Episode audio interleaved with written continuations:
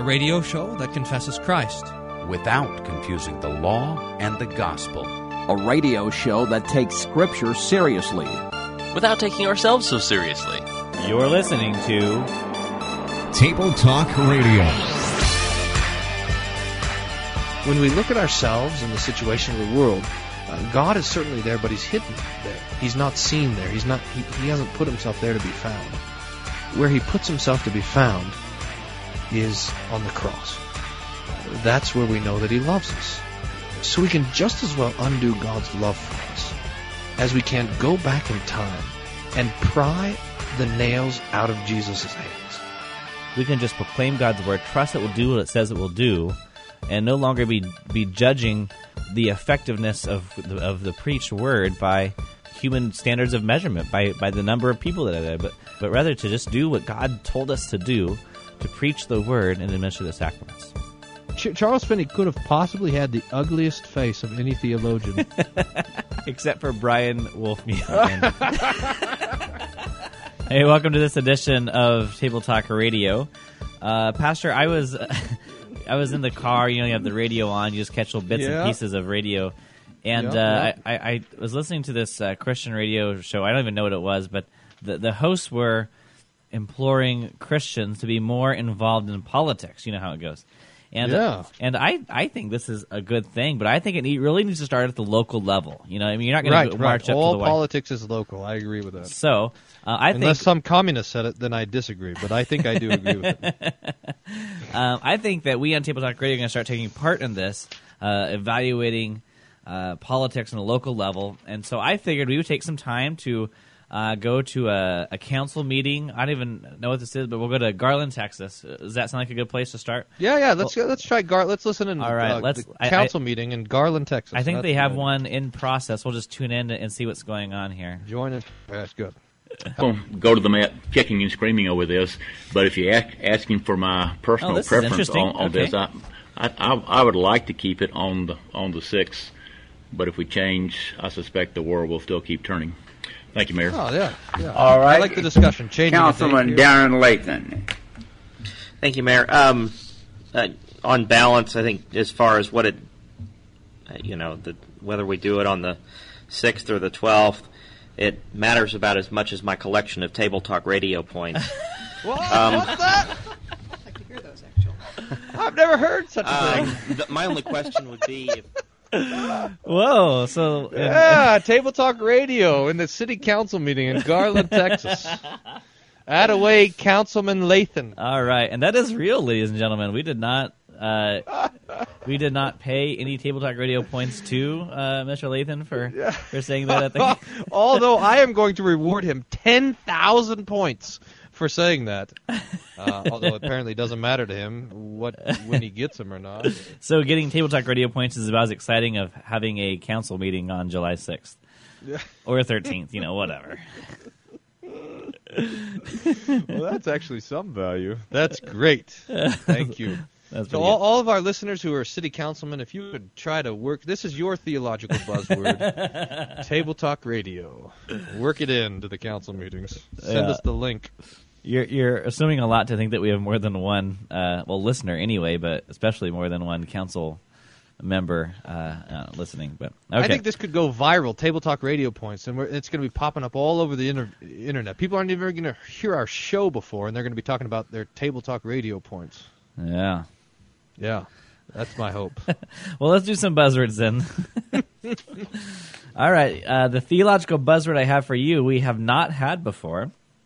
And it is the buzzword communion. What? We haven't had that one? Nope, we haven't had communion. And this is the last year. This is the memorial meal where the juice and bread represent Christ's body and blood as a remembrance of. No. Do you remember a couple shows ago what we learned? What communion is? It's the sacrament to remind us of how good we are.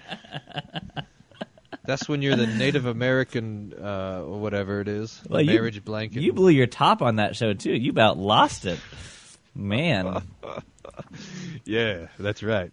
Pastor Wolfman spent the evening in the insane asylum after that show. Man. That dude's gonna be worked up, which is not that hard to do, I guess. No, communion is the gift of our Lord Jesus to bestow to us the very real body and blood given to us in, with, and under the bread and wine. And in this sacrament, we are bestowed the forgiveness of sins, as Christ Jesus said. Do this. And remember, it's me for the forgiveness of all of your sins. So we take what Christ has given us and believe it. It's that simple. Can you believe? All we have to do is take what Jesus told us and then believe it. That's pretty good. Yeah, he loves that, though. I mean, because he loves giving gifts. He loves saving. He loves doing all of this stuff, and he does. So he doesn't need our help, doesn't want our help. He just wants to give us these gifts. So it's a great delight that he says, look, here's forgiveness, and to show you how serious I am about this forgiveness, take and eat my body and blood. Pow. Fantastic. Pow. My buzzword for you is... Now, this is so easy. I give you softballs. It is the word Bible. I really hope you use this buzzword. All right. Bible comes from the Bible Greek is? Biblios, which means book. It is in fact, though, the Bible that we have is a collection of books, 66 of them, written by the prophets and the apostles of Jesus, inspired by the Holy Spirit, inerrant, infallible. And especially efficacious, the Bible, the Word of God, is the means that the Holy Spirit uses to create and sustain faith in our heart. Faith comes from hearing, and hearing by the Word of God, Paul writes. So we have this treasure, above all other treasures, the Lord's Word, inscripturated, and we call it the Bible. Okay, now, can you explain to me how the Greek word biblios means book when there wasn't even bound books back then? No. Although, it's true they had scrolls. I don't. Maybe biblios means scroll. I'm just kidding. You know. Let me think of it. How does this go? I think it would be book or scroll. Yeah. I used to know the answer to this because isn't this when in the Septuagint when Ezekiel when the angel says or God says to Ezekiel, take the scroll and eat it. He says, take the biblios and eat it in the. Oh, I'll do a little work on that while you're going on about something. Okay. And well, I think I might go on about what the rest of the show is going to be about, and that is we're playing Bible Bee first, and then the Bible Bee Law Gospel Super Game. That's for segments 1 and 2. Then after that, we're going to play 10 Commandments in the News, everyone's favorite news analysis game on a Lutheran theological game show. And that is 500 points for me. Okay. Bible Bee. I didn't even think of that. Oh, brother. All right, so I was looking up the Septuagint word for scroll in Ezekiel. You fool me. What is our first game? Bible Bee? Bible Bee, and since you're still doing show prep, I will give you yours first. All right, I'm ready. Okay. So the way this game works is that you get there's 3 rounds. The first round is worth 100 points. You get 3 verses. And then the second round, 200 points, get 1 verse. And the last round, worth 300 points, you get 1 word. And from these clues, you must identify what book of the Bible this is found in. And there's even bonus points for chapter and verse. But then the heart of the game is to determine whether this verse is law and or gospel. And the way we do that is the law are those passages that show us our sin, and they show us what man must do or what he shouldn't do according to God's command. And then the gospel is everything that Christ does for us. So one of the fundamental ways you can find out whether this is law or gospel is to find out who's doing the action, who's doing the work. If it's us, then it is law. And if it's Christ, then it's gospel. Now the difference then is that the law shows us our sin, and it shows us our condemnation. We never find life in the law. So in other words, you never find life or salvation in the things that you're doing, but we only find salvation in the gospel, the things that Christ has done for us. So that's how this game works. The first one I have... Okay, I'm ready now, by the way. Thanks for that, Stoll. You're welcome. Okay, here it is. Whoever will not observe the law of your God and the law of the king, let judgment be executed upon him strictly, whether for death or for banishment or for the confiscation of goods or for imprisonment. Blessed be the Lord, the God of our fathers, who has put such a thing as this in the king's heart, to adorn the house of the Lord which is in Jerusalem, and has extended loving kindness to me before the king and his counselors and before all the king's mighty princes. Thus I was strengthened according to the hand of the Lord my God upon me, and I gathered leading men from Israel to go up with me. So that's the verse. I'll let you kind of ponder upon that as we go to this commercial break. You are listening to Table Talk Radio. We are playing Bible Bee, and we'll be right back right after this. I can see us sitting round the table when from the family Bible Dad would read, and I can hear my mother softly singing, rock of ages, left for me. Hey, you really are listening to Table Talk Radio.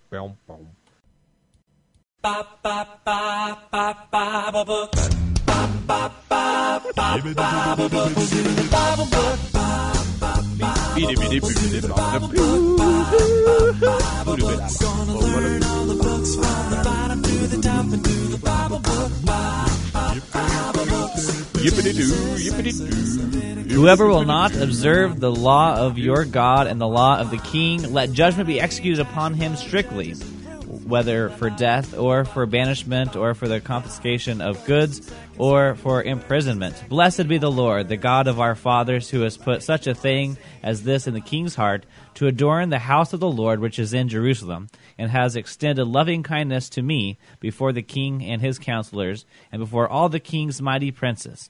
Thus I was strengthened according to the hand of the Lord my God upon me, and I gathered leading men from Israel to go up with me. That is the clue, the three verses for round one of Bible Bee to Pastor Wolfmeyer. Now his task is to identify what book of the Bible that's in. Yes.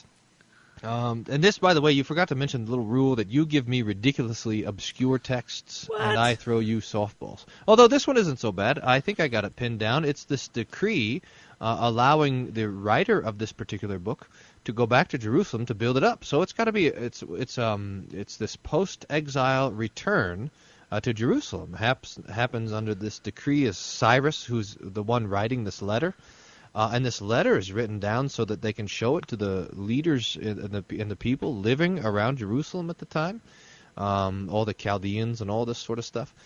So this has got to be either the book of Ezra or the book of Nehemiah. And I think this comes from the book of Ezra. That's going to be my guess.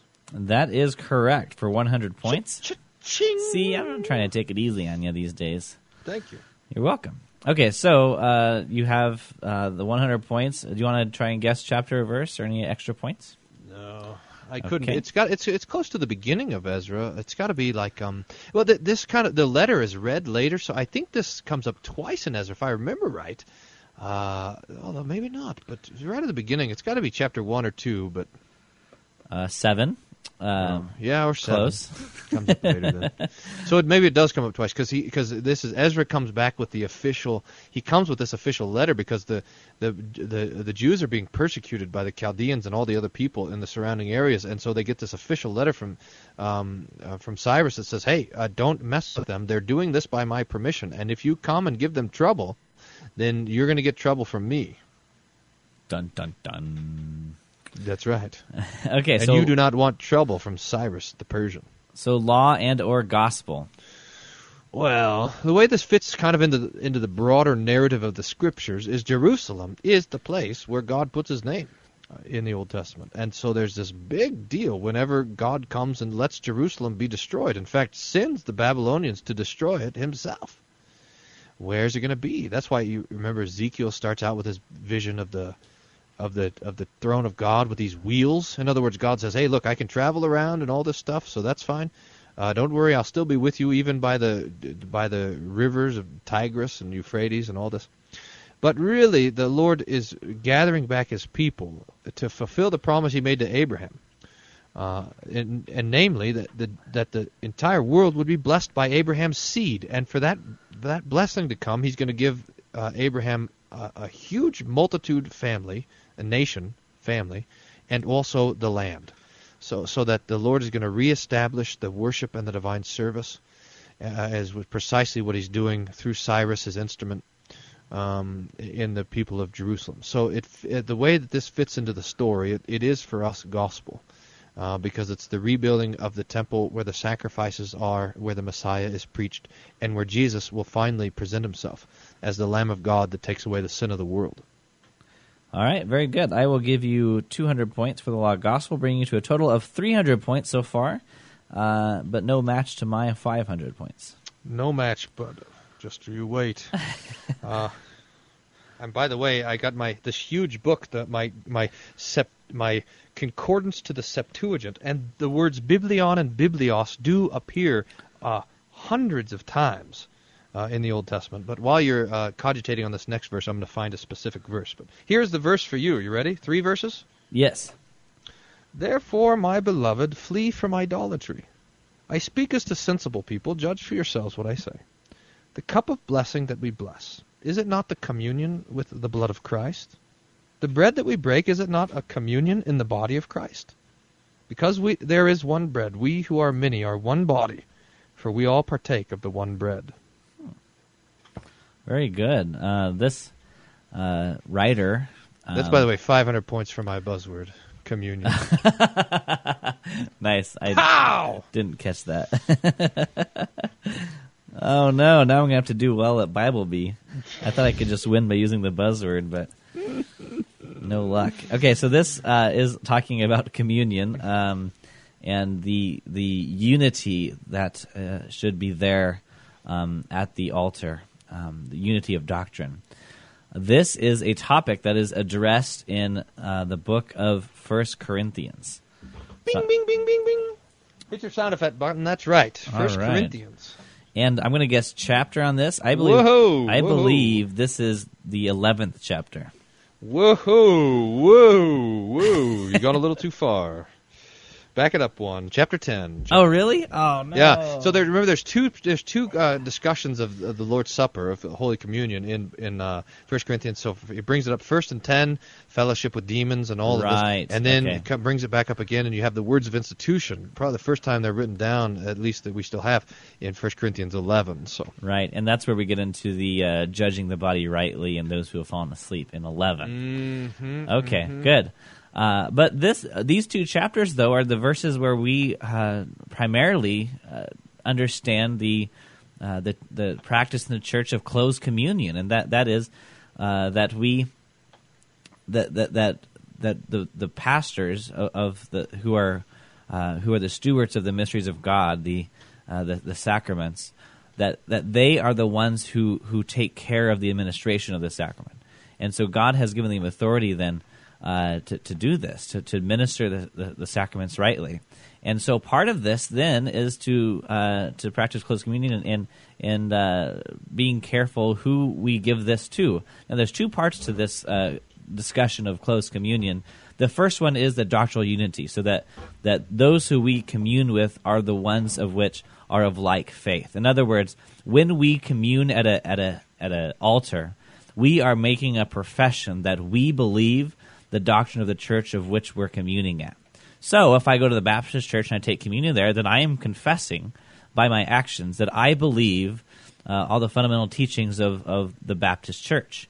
And so we don't go communing around at other churches. And likewise, when a Baptist or a Nazarene or a Methodist or a Catholic comes to our church, they don't confess the same doctrine with which we teach, and so we don't allow them to take communion at the altar. Now, the other half of this discussion of close communion is what comes up in chapter 11, and that is judging the body rightly.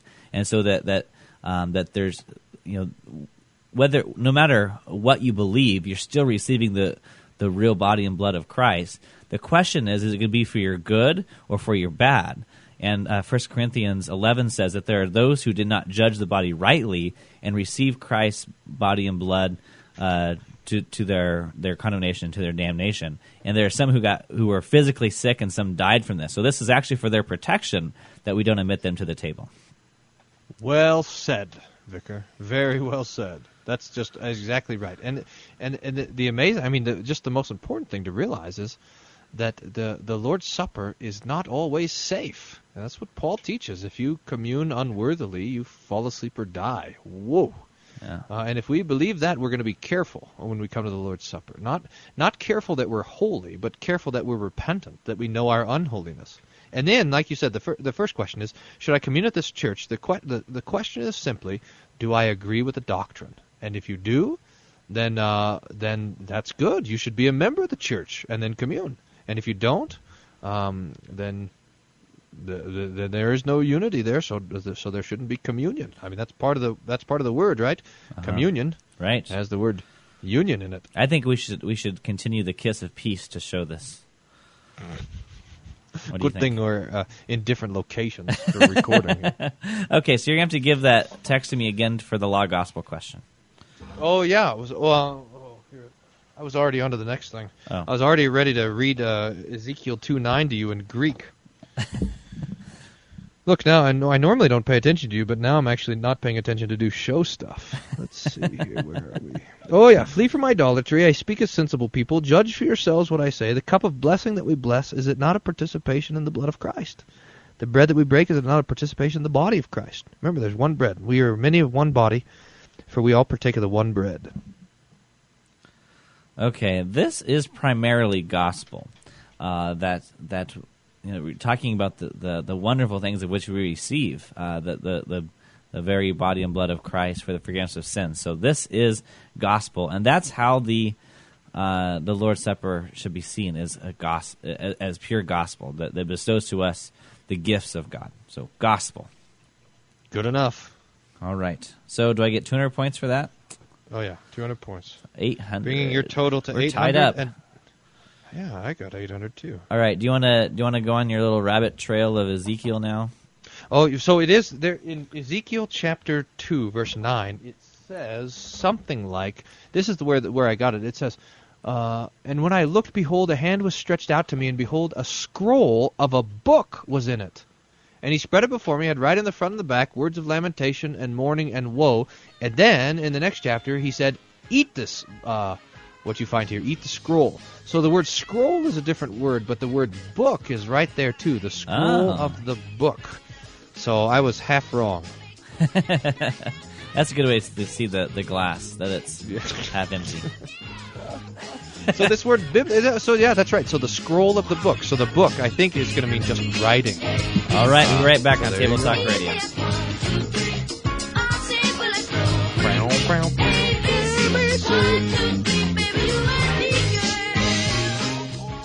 You're listening to Table Talk Radio. Serious theology. Seriously bad hosts.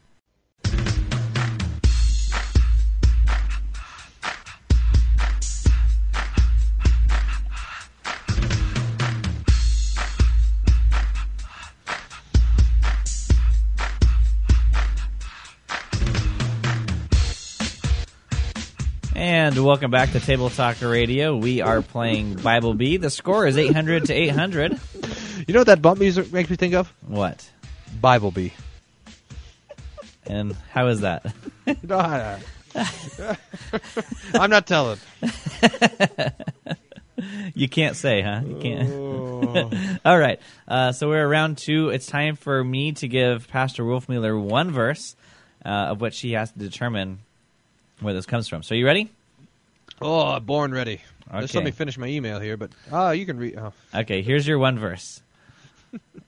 Nor let us try the Lord, as some of them did, and were destroyed by the serpents. Oh, don't let us test the Lord, as some of them did, and you get eaten by the snakes.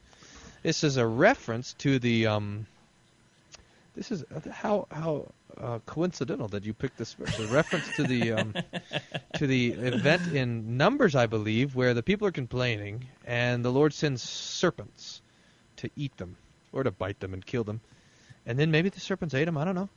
But then the people say, "Hey Moses, could you say a prayer? We're dying here." And so the Lord tells Moses to craft a bronze serpent and lift it up on a pole, and if the people look at the serpent, they'll live. Even if they're bit, they won't die. How wonderful. And Jesus says that this is the very most famous verse in the Bible, John 3:16. This is John 3:15, where Jesus says to Nicodemus, "Just as the serpent was lifted up in the wilderness, so will the Son be lifted up, that all who believe in him would be saved." How wonderful! So this is a picture of Jesus, as he himself tells us. Now, this little verse, though, that you said, "Let us not complain, lest we be eaten up by the serpents," it comes in a section of warning from St. Paul, where he's saying, hey, don't do those guys. They were all baptized in the sea under Moses, and they ate from the same spiritual rock, which was Christ, but then they all died in the wilderness. So you got to be a little bit afraid. Let he who thinks he stands beware lest he falls, but then be comforted, because no temptation has overtaken you that has not overtaken everyone else, your brothers throughout all the world. And when God gives you temptation, he'll provide a way out that you will stand underneath it. So this is the section also there in 1 Corinthians 10. Actually, I said, nor let us try the Lord. I didn't say let us not complain. Oh, all right. No, let's try that. Are you reading from King James or something? Or is it not that section? No. I'm pretty sure this is 1 Corinthians. Right there, the whole section between 1 Corinthians 9 and 10 is this whole swath there. I think this is 1 Corinthians 10. That's true. So you get 200 points for the book. Wait, I'll guess the verse. Okay. Oh, how many for the chapter here? Was that worth 100? No, it's 500 or something. 200 for the book. I'll give you another 200 for the chapter. 200 for the chapter. Now, the verse is the risk, because is this not true that you get 1,000 points if you get the verse right, but you lose 500 if you get it wrong? Is that right? Yeah, that's a rule I just made up. I think you're making that, yes. Go ahead. That sounds good. I'm going to guess it's got to be, so I think 13 is where it says, no temptation has overtaken you, it's not common to everyone, right in there. So it's got to be before that, right around verse 9. Dang it. All right, you got it. Is that right? Yes. Oh, man. Okay, but... rolling in points. So verse 9 is, nor let us try the Lord. Verse 10, it says, nor grumble as some of them did. So you were talking about the next verse. But okay, you got it. Good job. And you still have to do this law gospel thing. Yeah, when you have a confirmation class, and you're going to be like, oh, what is the third commandment? And they're going to say, remember the Sabbath day to keep it holy. And you're like, oh, good job. Oh, man. I'm pretty sure that's not the same thing as playing games with you. This is a text of warning. This is law. In fact, this whole he who thinks he stands, beware lest he fall. It's a warning against pride, against spiritual security, and so this is a text of law, even for the believers, that we wouldn't live in pride, we wouldn't neglect the Lord's word, we wouldn't give in to the flesh, which always wants to complain, but rather fight against it, to trust in the Lord and believe His promises.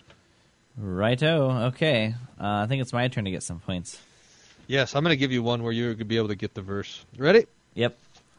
I, says this verse, will put enmity between you and the woman, between your seed and her seed. He shall crush your head, and you shall crush his heel.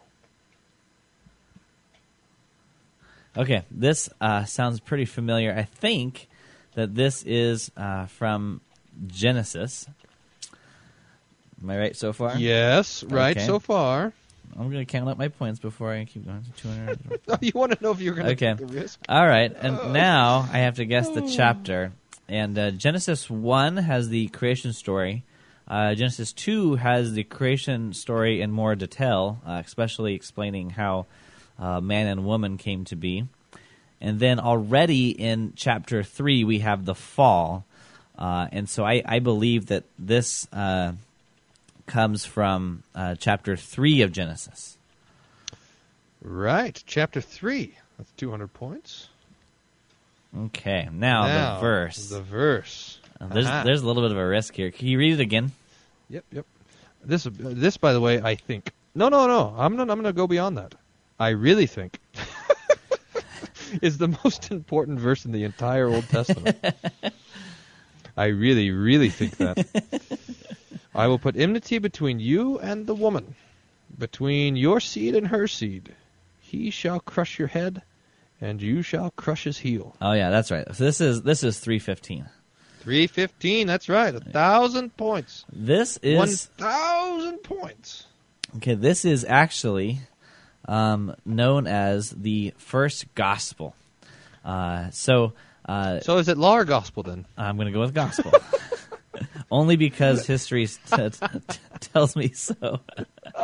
Yeah, this verse has this Latin name, the Proto-Evangelion, meaning first gospel, which is kind of nice when verses have these fancy Latin names. I don't know of any others that actually do. Right, but here's the gospel that God here is speaking to the serpent who just deceived Adam and Eve into taking from this forbidden fruit. And he's saying that this seed that's going to come from the woman. Now, I'm not sure how many of you are up on your anatomy, but the reproductive process. But the seed does not typically come from the woman. So here we have the promise of the virgin birth already. And now it says that he, this promised seed, shall bruise you, the serpent, on the head. So this, and you will bruise him on the heel.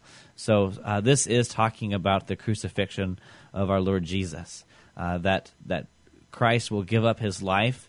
That would be the bruising on the heel, but he will rise from the dead, defeating Satan. So this is the first gospel. That's great. I mean, here Adam and Eve, all they could do was fight the devil, but Jesus, this man, this seed, the promised seed of the woman, will be able to destroy him, meaning not only will he be the child of a woman, but he'll also be God himself in the flesh.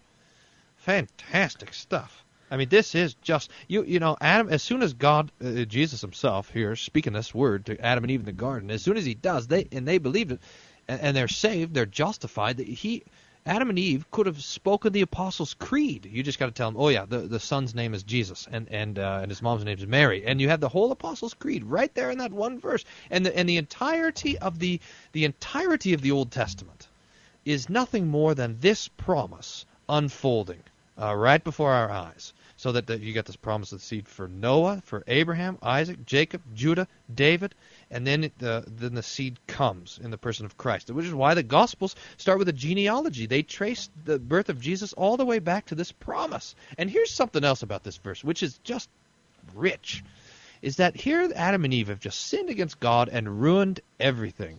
I mean, you've seen those videos on America's Funniest Home Videos where they go into the kitchen and the child is there and they've spread flour all over the whole house or they've poured out paint on the couch or something. They just ruined absolutely everything. And instead of God saying, I am putting enmity between me and you guys, I'm putting enmity between me and you, Adam, and you, Eve, and the rest of your humanity. Instead of saying that, he says, I'm putting enmity between you, serpent, and you, Eve, so that the war is not between us and God.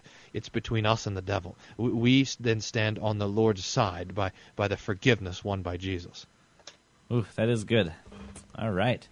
Well, we're coming up on our next commercial break. We just going to play Bible Bee all day today? We might have to. Good thing I didn't do any prep for the Ten Commandments in the news. Well, for this last round, I'll go and give it to you now, then you can think about it. Right. But we're going to change games. We are now going to play New Testament Bee. Oh. Just for your turn.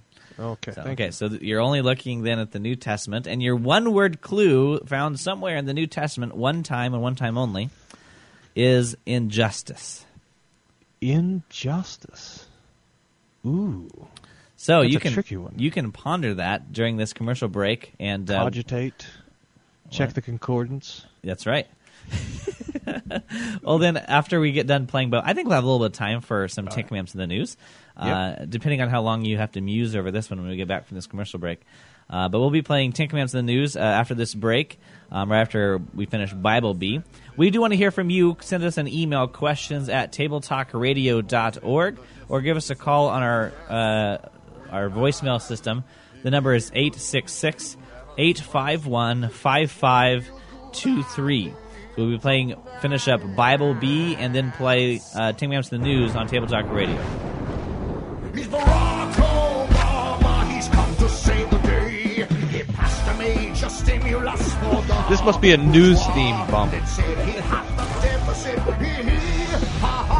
Stop unemployment, market dives, fix health care in his spare time. He's Barack Obama, he's come to save the day. Superpowers to it in Iraq. Superpowers. Shout the Taliban. Control. Control. they make the Jews and Arabs friends. He's Barack Obama. He's come to save the day. Don't ask me why, but you've been listening to Table Talk Radio.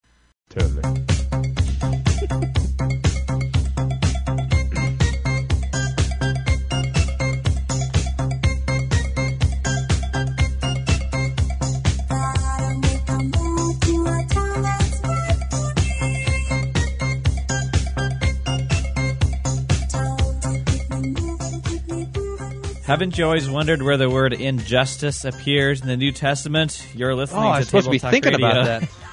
I was enthralled by the commercials. I'm going to go and do whatever the commercials just told me I should do. Right. Right. You got distracted away from thinking about where the word injustice appears in the New Testament. You're saying, so it must be a bunch of times in the Old Testament. Yeah, there's like only 7 or 8, I think. Yeah, 7 or 8 in the Old Testament. And so you cut out the New Testament under the guise of giving me an advantage, when really it puts me at quite a disadvantage. Injustice. Well, you started salivating, didn't you, when you heard it was New Testament only? You were like, oh, yes, I'm going to rip this apart. And then I knew it. I've read the New Testament before. I'm going to get this one. I'm going to hazard a guess here. This is where we put our critical thinking skills out for everyone to see. Shame. Wait, we have critical thinking skills? Yes, although I've used mine like 4 or 5 times recording this show, and I'm just about out of critical thinking skills. Okay, but I think the epistle that I said epistle. That's narrowing it down. That deals with this sort of thing, with injustice, and talks about, for example, someone comes in and they're rich, and you give them the nice seat, and they're poor, and you give them the poor seat, or you go and you say, hey, be full and be warm, but you don't feed or clothe them. The letter in the New Testament that talks about this the clearest is the book of James. And so this kind of injustice that the prophets cry out against, that the love for the neighbor is just a lip service and is not a love in deed and action, is reflected in this epistle of James. And so that's what I'm going to guess, James. That's the best I got. I'm sorry, that is incorrect. Oof. I'll read the verse for you, and then you can just guess for fun where it is. All right. Where is it? I just lost it here. Okay, here it is. What shall we say then? Is there no injustice with God? Is there? May it never be. Oh yes, that's how Paul argues in Romans, through the whole book of Romans. So he's asking these rhetorical questions. Should we continue to sin that grace may abound? No way. Should we do all this? Is there injustice with God? No. So this has got to be the book of Romans, and probably later when he's talking about election, like Romans chapter 9, something like that. Right. Very good. Now, I think we established that if you don't get the first one right, you don't get points for the others, right? Yes. You're not going to get yours either. So. Except for Law Gospel. So do you want me to read a chunk of this? And well, yeah, although the context is not going to really help. This is a tricky business to Law Gospel, this teaching on election. But yeah, give us a few verses and we'll try to unwind it. Okay. I'll back up to 10 and following. Okay. And not only this, but there was Rebekah also, when she had conceived twins by one man, our father Isaac. For though the twins were not yet born and had not done anything good or bad, so that God's purpose according to his choice would stand, not because of works, but because of him who calls. It was said to her, the older will serve the younger, just as it is written, Jacob I loved, but Esau I hated. What shall we say then? There is no injustice with God, is there? May it never be.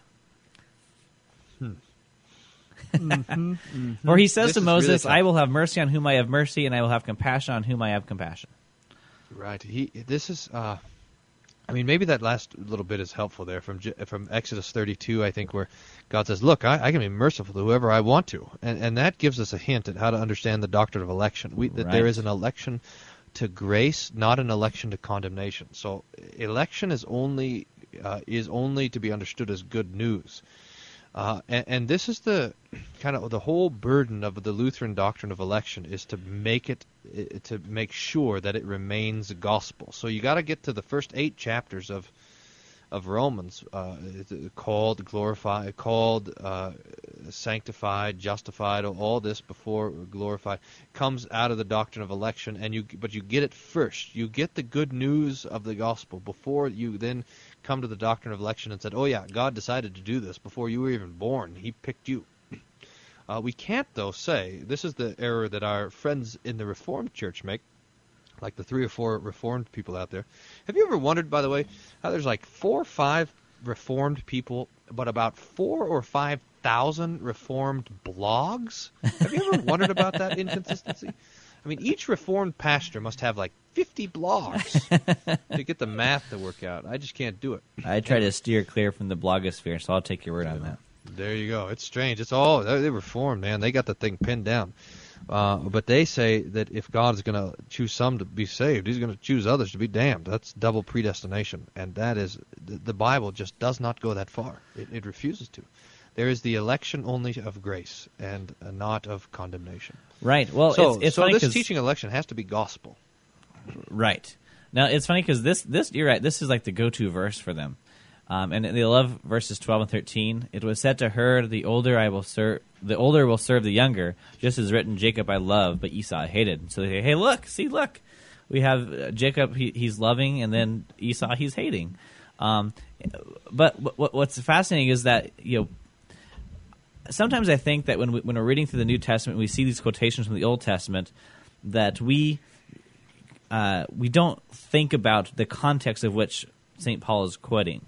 And usually, I mean, I think that the readers and hearers of St. Paul's letters would have kind of have this already in mind. You know, kind of like if we said, I believe that I cannot by my own reason or strength believe in Jesus Christ or come to him. And so we've only said that one line, but we have on our minds the rest of the explanation of the third article. So also, I think they have the context in mind when Paul reads this. So the context of Genesis 25:23 is, 2 nations are in your womb, and 2 people shall be separated from your body, and one people will be stronger than the other, and the older shall serve the younger. So that is verse 12, and then the next verse 13 makes it sound like that God is still speaking prenatally, that Jacob I love, but Esau I hated. But this quotation comes from Malachi long after Esau threw away his birthright. Right. So it's as a reflection of Esau's actions that he says, but Esau hated, not out of predestination. Right, and there's this great verse when Jesus is talking, the parable of sheep and goats, or where there's this division. So it says, to those who are well received, come into the place prepared for you by my Father in heaven. And then he says to those that are condemned, go into the place prepared for the devil and his angels. So heaven is prepared for the elect. Hell is not prepared for the unelect. It's prepared for the demons, for the devil. But people end up where they should never be in the first place. Yeah, good point. Okay. So you got that right for the Law Gospel. It's 200. So I think, am I right that we're tied up now, 2,400? No, I have here 2,600 to 2,400. Okay, I got off the 2,600. Okay. Yeah, okay. All right, I'm ready for my last clue then. Well, I have 2 one-word clues. You want to choose? I have one. Well, you're not going to get either one of them. Here, one is the word revolting. Okay. And the other is the word jesting. You can choose which one you want to guess from. Revolting or jesting. 2 words that could be used to describe our show. I don't know. I will guess that revolting appears in...